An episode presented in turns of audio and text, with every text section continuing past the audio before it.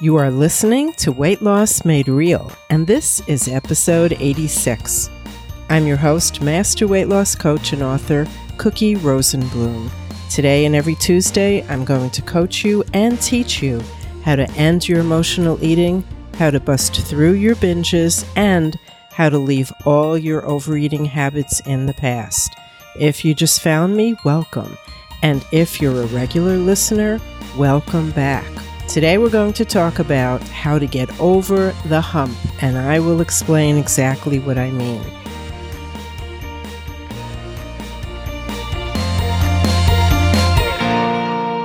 Now, this episode of Weight Loss Made Real is brought to you by the Freedom Group, a coaching group that will help you pursue the goals of ending your emotional eating, losing your extra weight, and bringing more happiness into your life. With me as your coach and a beautiful group of women just like you for support and accountability. So check the show notes for more information on the Freedom Group. So back to our subject for today, getting over the hump the hump of change. So get comfortable and get ready to be coached about change.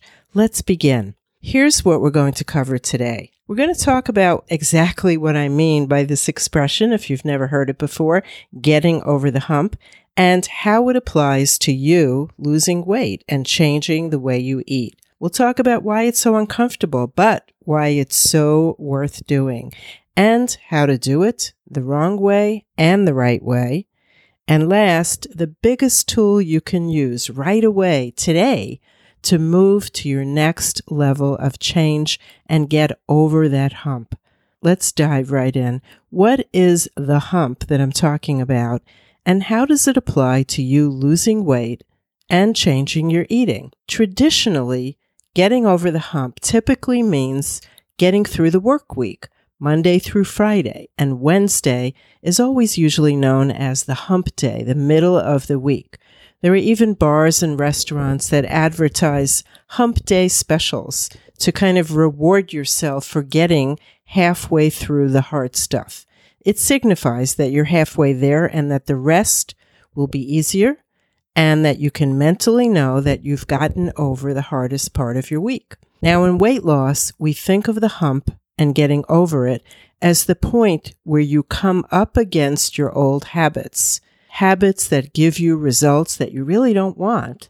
And this is the point where the old habits collide with the new habits that you want to acquire. For example, when you want to stop eating when you're no longer hungry and you're eating food that's good and that you really like and you're enjoying, that challenge point for you, that hump, is knowing when you're not hungry and still having food left and stopping your eating and leaving that extra food. That is the hump to get over when you want to change how much food you eat. Your brain doesn't want you to stop eating. It's not trying to sabotage you, but you get pleasure from eating good food.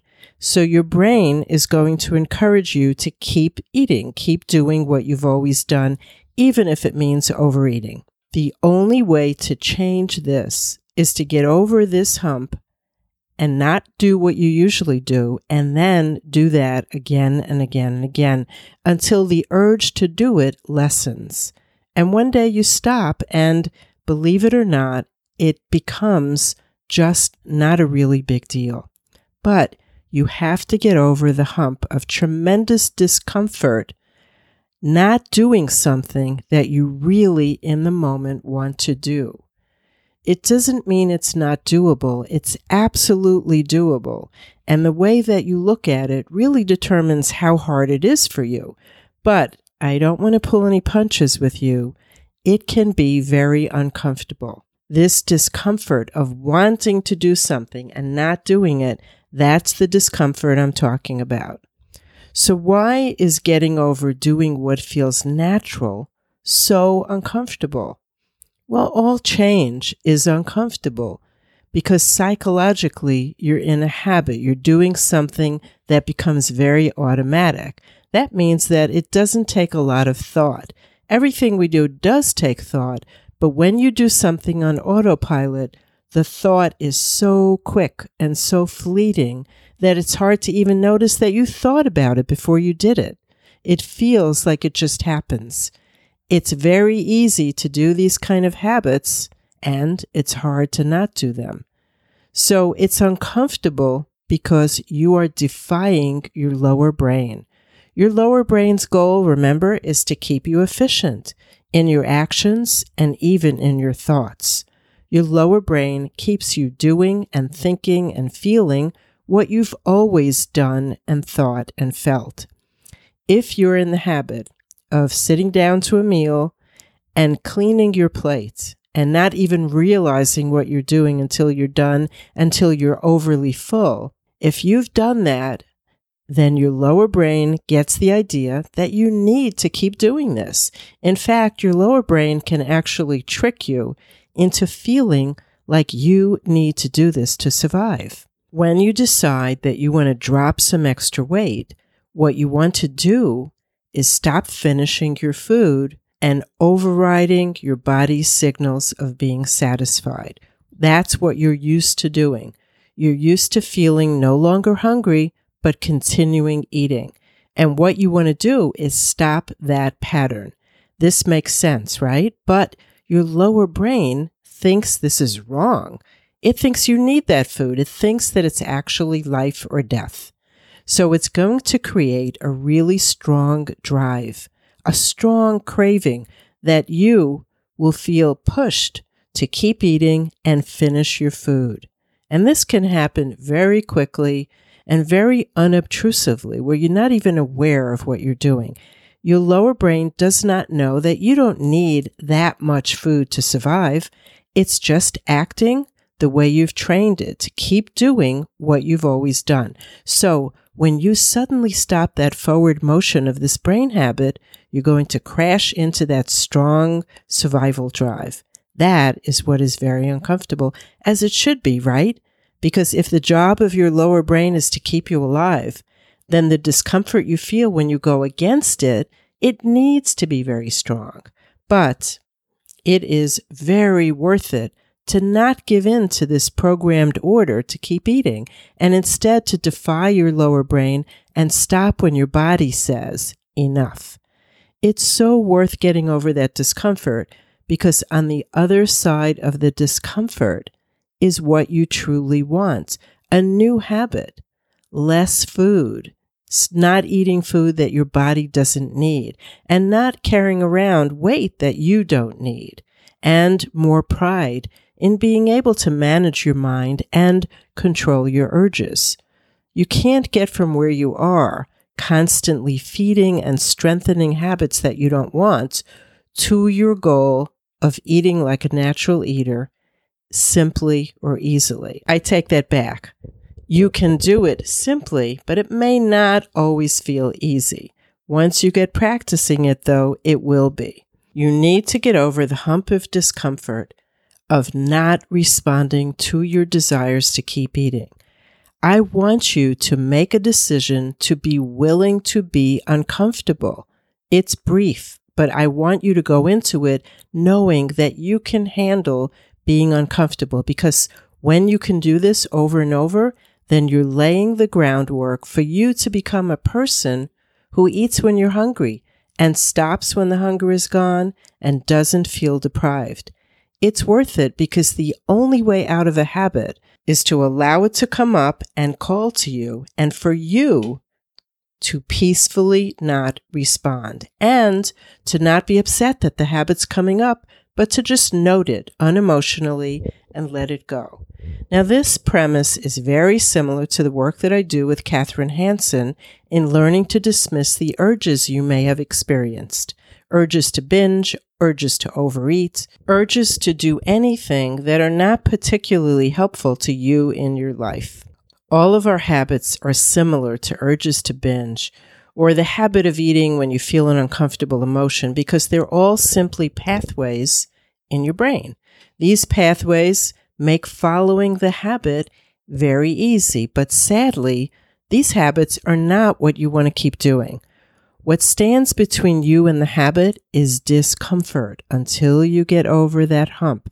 And then not doing that thing, whatever your habit is, will be easier, whether it's finishing your plate or the habit of just grabbing a handful of food if you see other people eating and it looks good. On the other side of the discomfort of not doing what you've always done, guess what? That's where comfort lies. Our example was stopping eating when you still had good tasting food left, right? And after a while, this habit will extinguish itself after you've gotten through discomfort. In doing this and retraining your brain and creating a new pathway, there's a wrong way to do it and there's a right way to do it. So, how do you get over the hump of discomfort to achieve your weight loss and eating goals? Here's the wrong way you power through it. You gather all your strength and willpower and you push and you grunt and you keep your head down and you be tough. You don't give in even when you're exhausted. You fight with all your might. This does not work. First, when you put all that tough energy into something, it's tinged with negative emotion. It feels like a fight.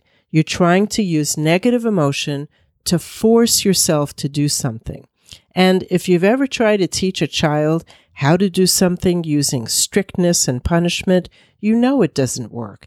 Even with pets, treats and rewards work better than punishment. When you have strong emotions, you are further wiring this habit that you don't want into your brain.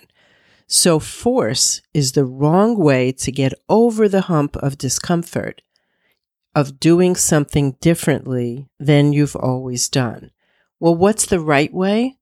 The right way is more something that you're seeing instead of doing. It's seeing what's happening and then not doing what you usually do.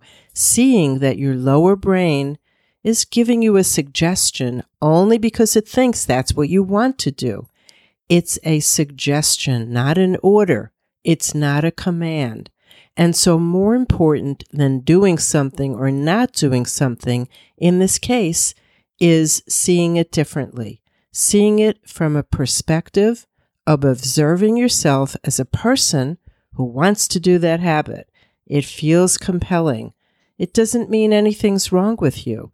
You have a strong pathway in your brain that you inadvertently created to help yourself be more efficient. Now you no longer need it. And this is what I want you to see. I want you to know that that's all that's happening to you. So you need to approach the habit that you want to stop doing with peace and objectivity and compassion. Nothing is wrong. It's just a pathway in your brain. So, what can you do when you're at that intersection of what you've always done and what you really want to do? Well, you can step back and, as I said, see what's happening. Take a pause and see your brain pushing you to do what you've always done. See that there is no malice there. Nothing is trying to hurt you or cause you to fail. And you're not trying to hurt yourself and you're not sabotaging yourself. It's just a pathway that you no longer want. And once you can step back and see this, then you don't have to get upset about it. You can remain neutral about it. You can remain emotionally neutral. And you can decide not to take your brain up on the suggestion to do the habit.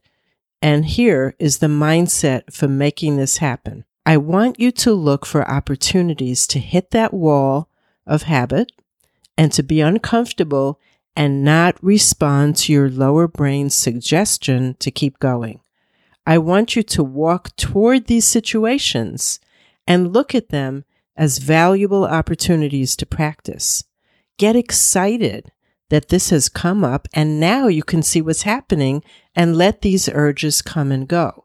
You don't have to get upset. In fact, you don't want to get upset, but you need to be willing to experience the discomfort of not doing what you're used to doing. And when you've done this over and over, eventually your brain will get the message and stop offering you the suggestion to do your old habit.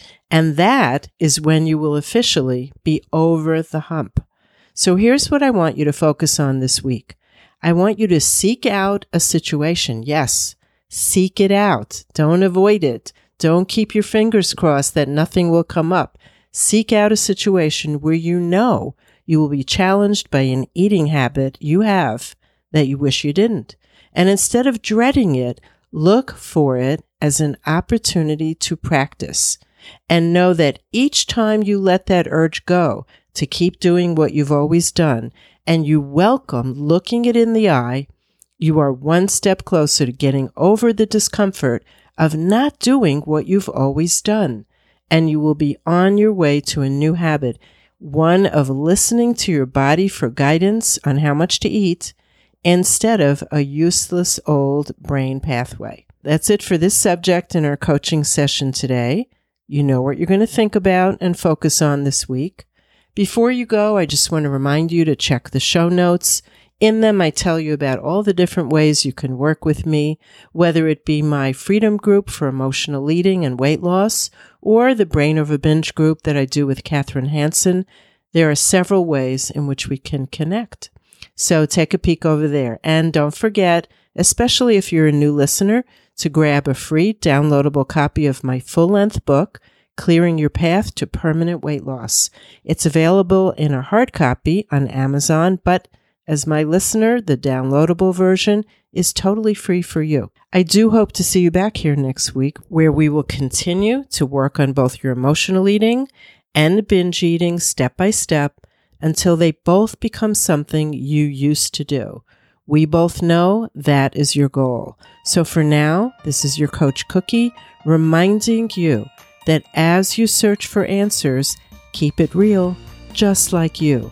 And I will see you next week.